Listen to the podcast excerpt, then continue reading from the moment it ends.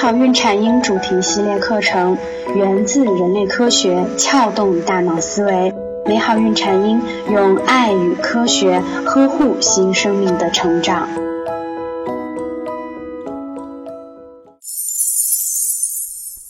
大家好，我是缇娜。缇娜呢，今天来和您聊聊刚出生不久的宝宝，请妈妈多抱抱他。宝宝出生后的第一天，妈妈需要经常抱宝宝吗？有时候我们会听到这样一种说法：刚出生的宝宝精着呢，别总是抱他，抱多了小心放不下。这话听上去似乎有些道理，因为啊，在过去缇娜也是这样认为的。但是我们今天主要说的是新生儿刚出生的那段时间，具体是指他出生的第一个四十八小时。几乎所有的新生儿出生都会有两大需求：一是营养需求，二是获取安全感的需求。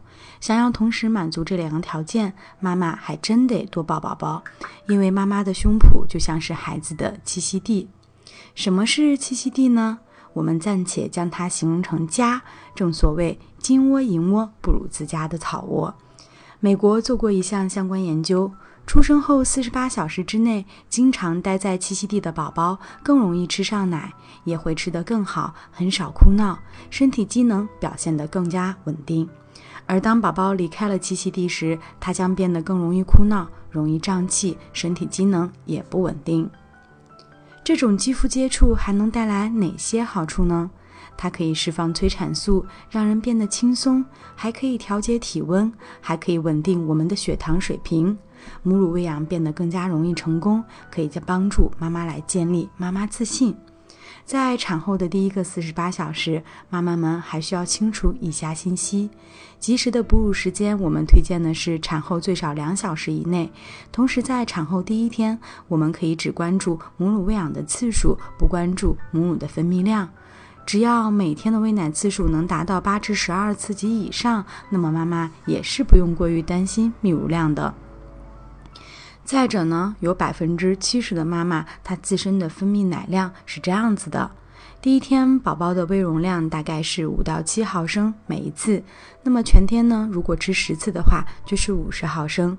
等到第二天的时候，它的胃容量会达到十五毫升每次，全天呢大概为一百五十毫升。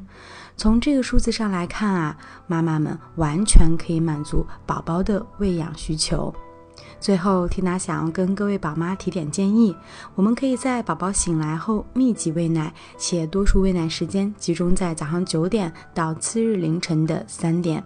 总而言之啊，产后四十八小时只关注母乳喂养的次数，不关注母乳的分泌量，一定要同步观察宝宝的黄疸值和体重。您可以搜索我们的微信公众号“美好孕产婴”，找到我们。我们为您提供了更多的科学、实用、有趣的孕产婴知识，还会定期举办一些活动，期待您的加入。